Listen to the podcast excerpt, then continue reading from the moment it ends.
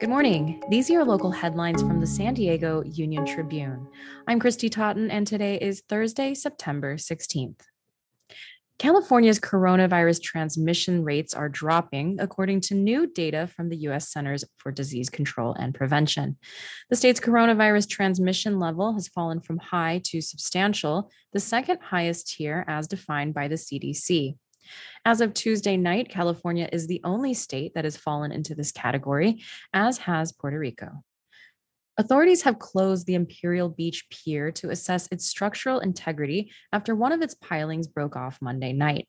The piling was seen floating in the ocean Monday evening, according to a statement from the Port of San Diego, which operates the pier. The pier is expected to remain closed for up to two weeks.